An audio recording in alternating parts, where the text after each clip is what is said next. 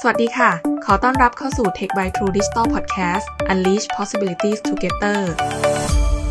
สวัสดีค่ะ คุณอยู่กับนุ่นเพนสัสิธรจำปาพันธ์กับ Tech by True Digital Podcast ที่จะมาเล่าเรื่องราวอัปเดตเทรนด์เทคโนโลยีให้ฟังกันค่ะ และวันนี้เช่นเคยค่ะ นุ่นอยู่กับ Big Team Editor ของ Tech by True Digital ที่จะมาร่วมพูดคุยกับนุ่นด้วยค่ะ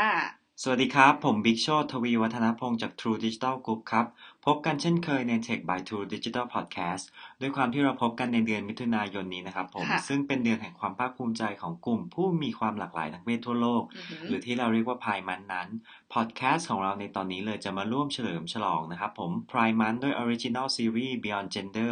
ก้าวข้ามข้อจำกัดอัตลักษณ์ทางเพศครับผมค่ะโดยในซีรีส์ Beyond Gender นี้เรามีจำนวน 2 ตอนตลอดเดือนมิถุนายนนะครับผม โดยตอนแรก เราจะพาไปรู้จัก Innovators ในแวดวงเทคระดับโลกที่เป็นผู้อยู่เบื้องหลังเทคโนโลยีและสิ่งประดิษฐ์ที่เปลี่ยนชีวิตผู้คนและสังคม โดยก้าวข้ามข้อจำกัดอัตลักษณ์ทางเพศนะครับผมและยังเป็นแรงบันดาลใจให้ผู้คน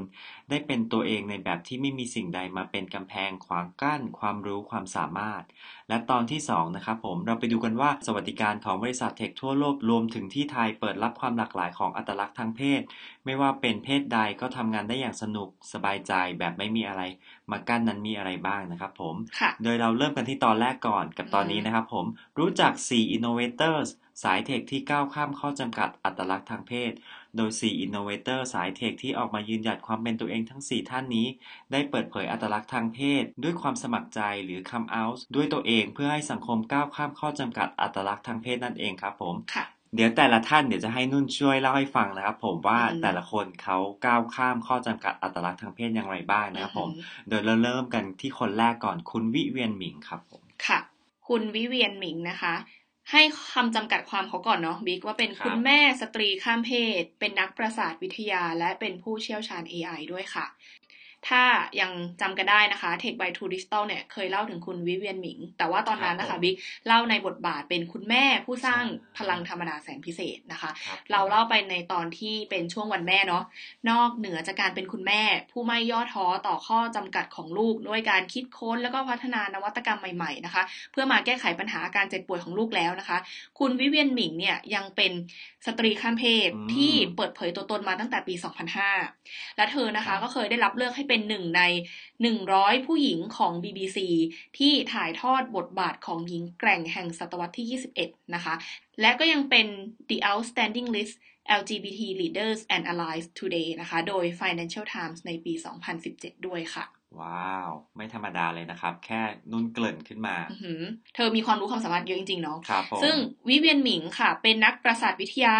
เป็นผู้เชี่ยวชาญ AI นะคะ เธอทำอะไรบ้างเนาะปัจจุบันเนี้ยเธอเป็นผู้ร่วมก่อตั้ง แล้วก็เป็นผู้บริหารของ Sogo Labs นะคะ ในเบ r ร์กลีย์แคลิฟอร์เนียที่นิยามความเป็นตัวเองว่าเป็น a mad science incubator คือเขามุ่งเน้นการใช้ machine learning ใช้แบบ neuroscience หรือว่าประสาทวิทยาเนี่ย รวมไปถึง วิชาเศรษฐศาสตร์มาประยุกต์ร่วมกัน เพื่อที่จะสำรวจความเป็นไปได้ของศักยภาพมนุษย์ในอนาคตแบบอืมคนคนหนึ่งเนาะจะมีครับความแบบเขาเรียกอะไรมี potential เยอะขนาดไหนอืมเขาก็ใช้ machine learning ใช้ neuroscience แล้วก็เศรษฐศาสตร์นี่แหละมาประยุกต์ร่วมกันครับผมทีนี้งานของเธอเนี่ยทำอะไรบ้างนะคะ งานของคุณวิเวียนหมิงเนี่ยเกี่ยวข้องกับการวิจัยและนวัตกรรมที่ขับเคลื่อนด้วย AI อย่างเช่น เครื่องปั๊มอินซูลินสำหรับผู้ป่วยเบาหวานชนิดที่ 1 ที่ตับอ่อนเนี่ยไม่สามารถสร้างอินซูลินได้ แล้วเครื่องเนี้ยก็ทำหน้าที่ปล่อยอินซูลินเข้าสู่ร่างกาย เรียนแบบการทำงานของตับอ่อน โดยที่ใช้ AI เนี่ยเรียนรู้ว่าจะจับคู่ระดับอินซูลินในร่างกายของผู้ใช้งาน กับอารมณ์กับกิจกรรมว่าเมื่อไหร่ที่จะต้องปล่อยอินซูลินนะคะครับนอกจากนั้นก็ยังเป็นคนพัฒนา Super Glass นะคะ ร่วมกับ Google ซึ่งเป็น project พิเศษให้ CIA ที่ต้องการอุปกรณ์ AI เพื่อที่จะมาวิเคราะห์การแสดงออก สีหน้าท่าทางแบบ real-time เพื่ออะไรเพื่อตรวจจับการโกหกนะคะ ซึ่งในภายหลังเนี่ยเจ้า Super Glass เนี่ยก็ต่อยอดมาเป็นแว่นตาพิเศษ ให้กับผู้ที่มีอาการออทิสติก แว่นเนี้ยก็จะช่วยประมวลผลให้ผู้สวมใส่เนี่ยรับรู้ว่าคนที่อยู่ต่อหน้ากำลังมีความรู้สึกยังไง ก็ทำให้คนที่ใส่แว่น คนที่มีอาการออทิสติกเนี่ยเขาเข้าใจผู้คนได้มากขึ้นที่กำลังคุยด้วยกำลังปฏิสัมพันธ์ด้วยนะคะ หากใครติดตาม Tech by True Digital Podcast ของเราเป็นประจำนะครับอือหืผอมน่าจะจำได้ว่าทั้ง2 innovation นี้ที่นุ่นเล่าให้ฟังนะครับผมค่ะคุณวิเวียนหมิงได้พัฒนา เพื่อลูกๆของเธอด้วยนะครับผมใช่แล้วซึ่งเป็นค่ะเรื่องที่น่าประทับใจมาก และเราได้เล่าเรื่องราวของเธอไว้ในเดือนวันแม่เมื่อปีที่ผ่านมาครับผมค่ะซึ่งคุณผู้ฟังที่สนใจสามารถย้อนกลับไปฟังได้ตามช่องทางพอดแคสต์ของเราเลยนะครับผม ค่ะ ถูกต้องแล้วค่ะบิ๊กก็นอกจาก2 innovation นั้นแล้วนะคะ เธอก็ยังได้พัฒนา Muse ซึ่งเป็นเครื่องมือที่ใช้ Machine Learning เนี่ย ที่จะแนะนำกิจกรรมให้กับผู้ปกครองอืมว่าให้ลูกไปเล่นกิจกรรมไหนดีนะอ่าเพื่อที่จะเหมาะสมกับลูกของคุณ เพื่อที่อะไรเพื่อที่จะแบบ ยิ่งเพิ่มพูนศักยภาพของลูกให้ได้มากที่สุดนะคะครับผมซึ่งปัจจุบันนะคะ คุณวิเวียนหมิงเนี่ยเขาใช้ชีวิตคู่อยู่กับภรรยานะคะ ที่มีลูกด้วยกันก่อนการเปลี่ยนเป็นสตรีข้ามเพศนะคะ ซึ่งก็ต้องชื่นชมเนาะใช่ว่าครับผมไม่ว่าจะเป็นเพศไหนเนี่ยความรักก็ยังมีให้กันอยู่ ทั้งคู่เนี่ยก็นำประสบการณ์ของการมีอัตลักษณ์ทางเพศ ในแบบที่เป็นตัวเองเนี่ยเป็นเหมือนเป็นสารตั้งต้น การคิดค้นนวัตกรรม แล้วก็เทคโนโลยีที่ช่วยเพิ่มศักยภาพของคนนะคะ ซึ่งเธอมองว่าเป็นทรัพย์สินที่ดีที่สุดอืมให้ เค้นออกมาให้ได้มากที่สุด นะคะครับวิเวียนผมหมิงเนี่ยก็คือตัวอย่างของการไม่นำอัตลักษณ์ทางเพศมาเป็นตัวขวางกั้น ในการตระหนักถึงศักยภาพ แล้วก็เพิ่มขีดความสามารถของผู้คนให้สูงที่สุด ต่อกันด้วยท่านที่สองเลยนะครับผมคุณออเดรถังนะครับผมพวกเราอาจจะคุ้นหูชื่อนี้ เพราะว่าคุณออเดรเป็นรัฐมนตรีกระทรวงดิจิทัลของไต้หวันนะครับผมค่ะและเป็นอีกคนหนึ่งคนที่มีความสามารถมากๆ แถมเรื่องราวของคุณออเดรและคนรอบข้างต้องบอกเลยว่าน่านับถือมาก ๆสำหรับในเรื่องการก้าวข้ามข้อจำกัดอัตลักษณ์ทางเพศครับผมใช่แล้วค่ะ เราคุ้นหูกันมากขึ้นตั้งแต่เธอก้าวขึ้นมาเป็นรัฐมนตรีครับผมดิจิทัลไต้หวันเนาะออเดรถังเนี่ยให้คำจำกัดความว่าเป็นรัฐมนตรีกระทรวงดิจิทัลไต้หวัน สตรีข้ามเพศ และนักปฏิวัติดิจิทัลค่ะสำหรับคุณออเดรถังแล้วนะคะ เป็นนักพัฒนาซอฟต์แวร์ แล้วก็เป็น civil hacker อัจฉริยะที่เข้าสู่แวดวง tech มาตั้งแต่อายุ 12เลยนะบิ๊กโอ้คือยังเด็กมาก ตอนนั้นเนี่ยอายุ 12 ก็เขียนโปรแกรม Perl ด้วยตัวเองแล้ว แล้วพออายุ 15 เนี่ย ก็ไปพัฒนา Search Engine สำหรับภาษาแมนดารินจนสำเร็จด้วยตัวเองเลยนะคะ แล้วพอ 16 ก็เปิดบริษัทคอมพิวเตอร์เป็นของตัวเอง แล้วก็ก้าวข้ามไปอีกเขาเรียกนะซีกโลกหนึ่งเลย ไปซิลิคอนวัลเลย์ด้วยอายุแค่ 19 ปีโอ้โหเป็น developer ให้กับบริษัทไอทียักษ์ใหญ่หลายแห่งรวมถึง Apple ด้วยนะคะ ที่ Apple เนี่ยออเดรถังเนี่ยเขาดูแล project Advanced AI เป็น AI ขั้นสูง แล้วก็เป็นผู้พัฒนาระบบ Virtual Personal Assistant แล้วก็ Siri ที่เราใช้กันเนี่ยอ่าทุกวันนี้อีกด้วยนะคะ คือสำหรับคนในแวดวง tech ในซิลิคอนวัลเลย์เนี่ยอาจจะรู้จักออเดรถังมานานแล้วแหละครับแต่ว่าเธอเนี่ยเป็นที่รู้จักมากขึ้นนอกวงซิลิคอนวัลเลย์ด้วยการที่ตอบรับเป็นรัฐมนตรีกระทรวงดิจิทัลของไต้หวันที่อายุน้อยที่สุดในประวัติศาสตร์ไต้หวันนะคะ ภายใต้รัฐบาลของประธานาธิบดีไช่อิงเหวินเมื่อปีครับผม2016 เนาะครับตอนนั้นก็คือฮือฮาเนาะถ้าพี่ยังอ่าจำได้ใช่ทุกคนจะพูดถึงเธอ ว่าเธอเป็นรัฐมนตรีอายุน้อยที่สุด แต่ว่าเพศของเธอเนี่ยถูกระบุไว้บนบัญชีรายชื่อรัฐมนตรีว่านอนหรือว่าไม่ไม่ระบุเพศนั่นเองอืมถามว่าเธอก้าวข้ามข้อจำกัดอัตลักษณ์ทางเพศยังไงนะคะ เธอใช้ความรู้ความสามารถขับเคลื่อนนวัตกรรมทางสังคม เพื่อแก้ไขปัญหาที่มีอยู่จริงในสังคมด้วยเทคโนโลยี สร้างรัฐบาลที่โปร่งใสตรวจสอบได้ เน้นการมีส่วนร่วมของภาคประชาชนด้วย Open Data แล้วก็เปิดพื้นที่แชร์ความคิด แล้วก็ข้อมูลเพื่อนำมาพัฒนาไต้หวัน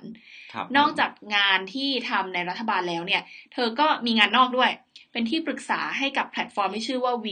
Taiwan นะคะ เป็นแพลตฟอร์มที่เขาเปิดให้ประชาชนเนี่ยมาร่วมเสนอกฎหมาย แล้วก็เป็นเหมือนเป็นแบบเวทีให้ถกเถียงอะ่ะเพื่อที่จะแบบไปต่อยอดให้ผู้กำหนดนโยบายออกกฎหมายได้ตรงตามสถานการณ์ แล้วก็ความต้องการของสังคมที่แท้จริง ยกตัวอย่างเช่นนะคะบิ๊กไต้หวันก็จะมีปัญหาคล้ายกับบ้านเราแหละที่เหมือนกับว่ามีคนขับแท็กซี่เนาะครับที่ผมเขาลงทะเบียนถูกต้องตามกฎหมาย ในขณะอืมเดียวกันก็มีสตาร์ทอัพอย่างเช่น Uber หรือว่าหลาย ๆ หลาย ๆ ยี่ห้ออย่างเงี้ยที่ที่ครับขึ้นมา ซึ่งตอนนั้นเนี่ยมันก็มีปัญหาข้อกฎหมายว่าเอ้ยคุณเป็นรถเถื่อนหรือเปล่า ในขณะเดียวกันอ๋อแท็กซี่เขาก็ลงทะเบียนถูกต้องใช่ไหมคะครับแต่ในขณะเดียวกันคนที่ใช้งานจริง ๆ เนี่ยเขาไม่ได้ใช้แท็กซี่อย่างเดียวไงเขาก็เลือก Uber หรือว่าเลือกเลือกยี่ห้ออื่น ๆ ด้วยครับผมเนี่ยแพลตฟอร์มเนี้แหละค่ะเขาเปิดให้คนเนี่ยมาร่วมเสนอกฎหมายแล้วก็ถกเถียงกัน จนในที่สุดเนี่ย ก็สามารถออกกฎหมายเพื่อให้ประโยชน์ทั้งกับแท็กซี่ แล้วก็ให้ประโยชน์ทั้งกับสตาร์ทอัพที่ต้องการจะทำบริการรถขนส่ง รถรับส่งได้ได้จริงด้วยอ๋อเนี่ยค่ะ เป็นตัวอย่างของการที่แบบ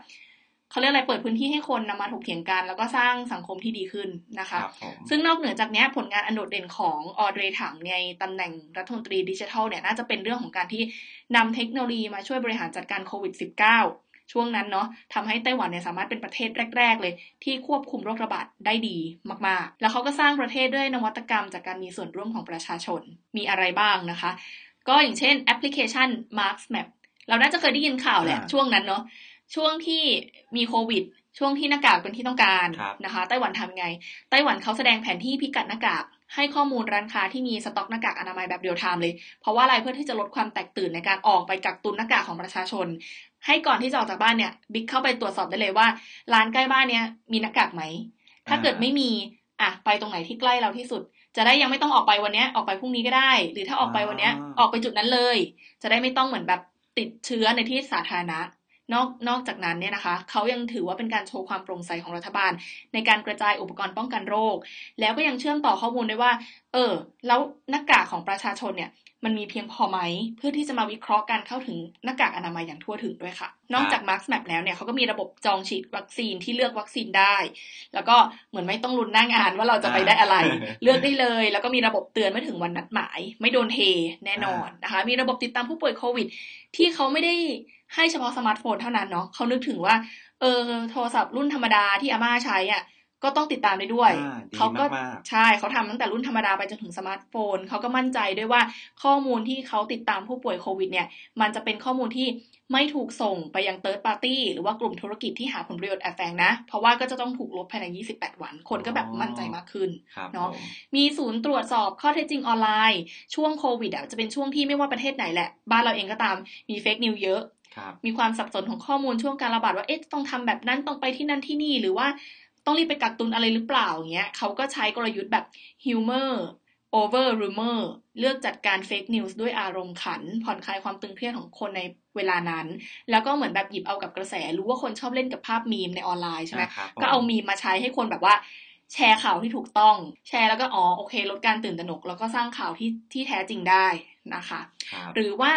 ถ้าเกิดนอกเหนือจากโควิดเนาะก็จะมีเรื่องที่พยายามสร้างประเทศด้วยนวัตกรรม ก็คือเขาจัด presidential hackathon เป็นโครงการที่เปิดพื้นที่ให้นักสร้างสรรค์โปรแกรมเมอร์ผู้ที่สนใจทั้งภาครัฐภาคเอกชน แล้วก็คนต่างชาติด้วยนะ มาเสนอไอเดียเพื่อสร้างนวัตกรรมที่แก้ไขปัญหาสังคมที่เกิดขึ้นของไต้หวัน โดยที่ไอเดียที่ชนะรางวัลอะก็ไม่ได้เป็นแค่ไอเดียลอยๆเฉยๆจะถูกนำไปพัฒนาเป็นโครงการให้เป็นจริงภายในระยะเวลา 12 เดือน ด้วยการสนับสนุนจากภาครัฐ ไม่ว่าจะเป็นเงินทุนหรือว่าข้อกฎหมายต่างๆนะคะ ซึ่งเขาก็จัดขึ้นทุกปีจนปัจจุบันเนี่ยเป็นเวลากว่า 5 ปีแล้วด้วยค่ะโอ้ดีมาก ๆ เลยครับผมค่ะ ก็ต้องบอกแบบนี้ค่ะว่าออเดรถังเนี่ยเขาเป็นรัฐมนตรีข้ามเพศ ผู้เข้าอกเข้าใจปัญหาสังคมเนาะแล้วเขาก็เชื่อมั่นในการปกครองแบบประชาธิปไตยก็คือเสียงข้างมากก็จริง แต่ว่าไม่ลืมให้ความสำคัญกับประเด็นปัญหาของเสียงข้างน้อย หรือว่าคนกลุ่มน้อย อย่างเช่นเธอเองเนี่ยมายกระดับเพื่อความเท่าเทียมนะคะ ต้องเรียกได้ว่า เป็นผลสำเร็จร่วมกันของตัวเธอเองที่ก้าวข้ามข้อจำกัดอัตลักษณ์ทางเพศ และคนรอบข้างด้วยค่ะบิ๊กที่ไม่นำเรื่องเพศเนี่ยมาเป็นตัวขวางกั้นเนาะเพราะว่าครับอย่างที่บอกแหละ ยอมให้เธอที่เป็นสตรีข้ามเพศอะขึ้นเป็นรัฐมนตรีอืมก็ไม่ใช่เรื่องง่ายนะเนาะก็ถือว่าเป็นการที่แบบมองหาคุณค่าร่วมกันของคนดีกว่า ในสังคม เพื่ออะไรเพื่อนำไปสู่การสร้างสังคมที่ดีขึ้นนั่นเองค่ะ ครับ แต่ก็ต้องขอหมายเหตุเพิ่มเติมไว้จากที่นุ่นเล่าด้วยนะครับ ผมว่าค่ะเรื่องการยอมรับความหลากหลายทางเพศของไต้หวันเนี่ยเป็นที่น่าชื่นชมครับค่ะเพราะไต้หวันเป็นประเทศแรกในเอเชียที่อนุญาตให้มีการจดทะเบียนสมรสของบุคคลเพศเดียวกันได้ถูกต้องตามกฎหมายอืมและมีระดับความเท่าเทียมทางเพศสูงเป็นอันดับ 6 ของโลกเลยนะครับผม และถือเป็นอันดับหนึ่งของเอเชียด้วยอันนี้ก็ต้องชื่นชมไต้หวันใช่ด้วยเนาะครับผมค่ะเรามาต่อกันที่ท่านถัดไปเลยนะครับผมซึ่งถ้าเอ่ยชื่อไปทุกคนต้องรู้จักกันแน่นอนนะครับผม นั่นก็คือคุณทีมคุกครับ CEO ของ Apple ครับผม โอเค ทีมคุก CEO Apple ร้องออกกันแน่นอนนะคะใช่ชื่อชั้นของทีมคุกเนี่ยเขาก็โลดแล่นอยู่ในแวดวงเทคมานานเนาะก่อนที่จะขึ้นเป็น CEO Apple เนี่ยก็เอ่อเป็น Chief Operating Officer หรือว่า COO ให้กับ Apple มาก่อน แล้วก็ด้วยความที่พอขึ้นมาเป็น CEO Apple นะคะ ก็พาบริษัทไปแตะมูลค่า 3 ล้านล้านดอลลาร์สหรัฐเป็นครั้งแรก ซึ่งก็ สูงที่สุดในประวัติการณ์ชนิดที่ว่าเมื่อสตีฟจ็อบเนี่ยกุมบังเหียนอยู่อะยังไม่สามารถทำได้เลยอืมเพราะฉะนั้นก็พูดง่ายๆไม่มีใครสงสัยในความสามารถของเขาหรอกเนาะที่มีอิทธิพลต่อแวดวงเทคโนโลยีของโลกใบนี้ ซึ่งความเป็นตัวตนของทีมคุกอะค่ะ เขาก็ได้เผื่อแผ่อิทธิพลไปยังชุมชน LGBTQ จากการออกมาเปิด เผยถึงรสนิยมทางเพศของตัวเอง เมื่อปี 2014 ด้วยนะคะ ออกมาคัมเอาเองเลยครับผ่านบทความที่ชื่อว่า Tim Cook Speaks Up บน Bloomberg Business Week นะคะทีมคุกเขียนเลยว่าตัวเองอะเป็นเกย์แล้วก็ภาคภูมิใจเรียกได้ว่าเป็นของขวัญที่ดีที่สุดในชีวิตเลยก็ว่าได้นะคะ ซึ่งเวลานั้นเนี่ยเรียกได้ว่าเป็นความกล้าหาญที่ทีมคุกเองต้องเผชิญกับอะไรบ้าง กับแรงเสียดทานของสังคมเนาะแล้วก็ผู้เกี่ยวข้องกับ Apple เพราะว่า Apple เนี่ยเป็นบริษัทที่มีมูลค่าตลาดอันดับต้นๆของโลกไม่น้อย ก็เป็นไปได้ว่าทั้งสังคมหรือทั้งผู้ถือหุ้นเองเนี่ยก็อาจจะยังไม่ยอมรับกับความหลากหลายทางเพศ แต่ว่าทีมคุกเขาบอกเอาไว้ว่า เขาให้คำจำกัดความการออกมาเปิดเผยตัวตนของตัวเองในครั้งนั้นนะคะ ว่าเป็น an increasing sense of duty หรือว่าเป็นเรื่องที่ต้องทำเป็นสำนึกเพื่อคนในชุมชน LGBTQ+ community ของเขาเอง ครับผม ก็ในช่วงนั้นปี 2014 เนี่ย เป็นช่วงที่ สหรัฐอเมริกากำลังผลักดันกฎหมายสมรสเท่าเทียมนะคะ ทีมคุกเขาออกมาเปิดเผยตัวตน ทั้งทั้งที่ส่วนตัวแล้วเนี่ยเป็นคนที่พยายามในการรักษาความเป็นส่วนตัวของตัวเองมาตลอดชีวิตการทำงานเลยก็ถูกจับต้องมาตลอดเนาะอยู่บนสปอตไลท์แต่เขาก็มองค่ะว่าการเปิดเผยรสนิยมทางเพศของคนแบบเขานี่แหละ ที่เป็น CEO Apple เนี่ยน่าจะมีความหมายต่อผู้คนในสังคมไม่น้อยเนาะ น่าจะช่วยผลักดันความเท่าเทียมให้เกิดขึ้นได้ รวมถึงเป็นกำลังใจให้กับคนทุกวัย เพราะว่าเหมือนจุดเปลี่ยนจริงๆอะที่ทำให้เขาตัดสินใจอะมีเด็กคนหนึ่งเป็นแบบเยาวชนนี่แหละ เขียนจดหมายมาหาทีมคุก เล่าว่าเขารู้สึกแบบกระอักกระอ่วนใจต่อตัวตน แล้วก็อัตลักษณ์ทางเพศของตัวเองแบบตัวเองไม่ได้เป็นแบบสเตรทว่างั้นเถอะ ก็เลยทำให้ทีมคุกรู้สึกว่า เอ้ยเขาอยากให้คนที่มีรสนิยมทางเพศหลากหลายอะไม่ถูกมองเป็นตัวประหลาด ไม่ถูกกดขี่ พื่อที่จะแบบให้ความชอบส่วนบุคคลเนี้ยมันกลายเป็นสิ่งธรรมดาสามัญที่ควรจะยอมรับกันได้แล้ว ก็เลยเป็นที่มาของการที่แบบออกมาคัมเอา ซึ่งความกล้าหาญในการออกมาคัมเอาของทีมคุกนะคะ ก็ได้ปรากฏชัดแล้วว่า ตัวเขาเองเนี่ยไม่แค่ก้าวข้ามข้อจำกัดอัตลักษณ์ทางเพศ แต่ยังสนับสนุนให้สังคมยอมรับความแตกต่างหลากหลายของเพศสภาพ ที่ไม่ควรเป็นกรอบกำหนดความสามารถของคน หรือกระทั่งความเป็นคนคนหนึ่งด้วยค่ะ ครับผม และมาถึงท่านสุดท้ายนะครับผมคุณแอนเมชางครับโอเคสำหรับแอนเมชางนะคะ เราให้คำจำกัดความว่า เธอเป็นผู้เชี่ยวชาญด้านนวัตกรรมทางสังคม เป็นผู้สนับสนุนการพัฒนาระดับโลกค่ะแอนเมชางนะคะปัจจุบันเป็น CEO ของ Candid นะคะ ซึ่งเป็นองค์กรไม่แสวงหาผลกำไรที่รวบรวม Data ในรูปแบบต่างๆ เพื่อการนำไปใช้ประโยชน์ในภาคสังคม อย่างเช่น รวบรวมข้อมูลเกี่ยวกับองค์กรไม่แสวงหาผลกำไรแยกตามหมวดหมู่ แล้วก็สร้างแพลตฟอร์มให้ผู้ที่ต้องการ เหมือนแบบ funding อะขอขอขออยากจะดึงดูดนักลงทุน หรือต้องการระดมทุนสำหรับ project ที่ช่วยเหลือสังคมทั่วโลกนะคะ แล้วก็ปัจจุบันเธอก็ยังดำรงตำแหน่งเป็นที่ปรึกษาอาวุโสของกระทรวงการต่างประเทศสหรัฐ ด้านสตรีและเทคโนโลยี หรือว่าเป็น Senior Advisor for Women and Technology ในสำนักงานเลขาธิการ Global Women's Issues นะคะ ซึ่งเธอได้มีส่วนร่วมในการพัฒนาโปรเจกต์ที่ช่วยขยายฐานการเข้าถึงอินเทอร์เน็ตทั่วโลกไปยังประเทศกำลังพัฒนา ซึ่งนอกจากนี้นะคะ เธอยังเคยดำรงตำแหน่ง CIO หรือว่า Chief Innovation Officer ให้กับภาครัฐ ภาคสังคมหลายแห่งนะคะ สร้างชุมชนที่ปลอดภัยให้พื้นที่ประสบภัยธรรมชาติ วิกฤตเศรษฐกิจหรือว่าความขัดแย้ง หรือว่าการเป็นประธานเจ้าหน้าที่ฝ่ายวิจัย และผู้อำนวยการบริหารที่ U.S. Agency for International Development หรือว่า USAID นะคะ ก็คือเป็นหน่วยงานเพื่อการพัฒนาระหว่างประเทศสหรัฐ ซึ่งเธอใช้เทคโนโลยีและก็นวัตกรรมหลากหลายมาก เพื่อช่วยเหลือด้านการพัฒนาในพื้นที่อ่อนไหว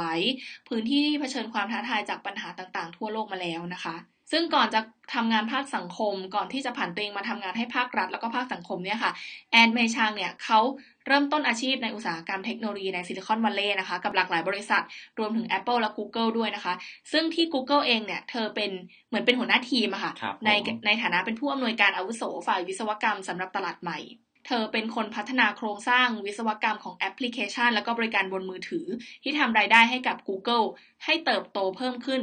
20 เท่าในเวลาเพียง 3 ปีเท่านั้นภายใต้การนำของเธอนะคะ ซึ่งแอนเมชางเนี่ยได้รับการเสนอชื่อให้เป็นหนึ่งใน 23 most powerful LGBTQ+ people in tech โดย Business Insider ในปี 2019 แล้วก็เป็น เขาเรียกอะไร 20 top LGBTQ entrepreneur executives and thought leaders โดย Global Checkers ในปี 2019 อีกด้วย แอนเมชังเขาไม่เคยปิดบังตัวตนของเธอเลยนะคะ เขามุ่งมั่นในการส่งเสริมความหลากหลาย แล้วก็สนับสนุนให้คนเนี่ยก้าวข้ามข้อจำกัดของอัตลักษณ์ทางเพศ เพื่ออะไรเพื่อสร้างสังคมเพื่อทุกคนที่เท่าเทียม แล้วก็ไม่ลืมนำความเชี่ยวชาญในแบบของตัวเองเนี่ยมาพัฒนาสังคมโลกด้วยค่ะ ครับผม